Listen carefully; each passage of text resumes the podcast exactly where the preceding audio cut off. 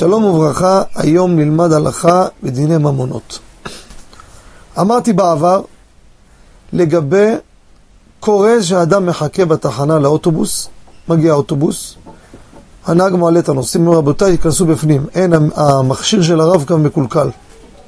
אז האדם הזה עלה ולא שילם, אמר לו הנהג אל תשלם. ואנשים שואלים אם חייבים לשלם בנסיעה הבאה פעמיים או לא.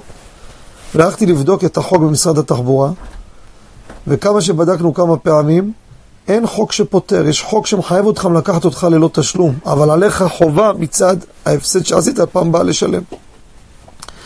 כך פרסמתי.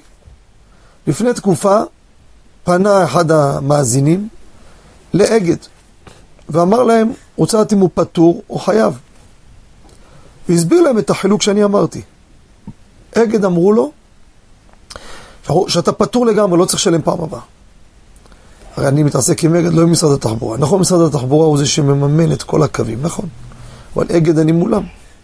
ביקש מהם מסמך כתוב שיש לי פטור מתשלום. קיבל, שלח לי אותו. לכן, לגבי אגד רבותיי, מי שנסע באגד והייתה תקלה במכשיר, לא חייב לשלם בנסיעה הבאה פעמיים. פטור לגמרי. הייתה תקלה, והיו חייבים לתת שירות, גם חובת תשלום לא קיימת, וממילא זה פטור ולא חייב לשלם פעם הבאה, זה אני מדבר על חברת אגד.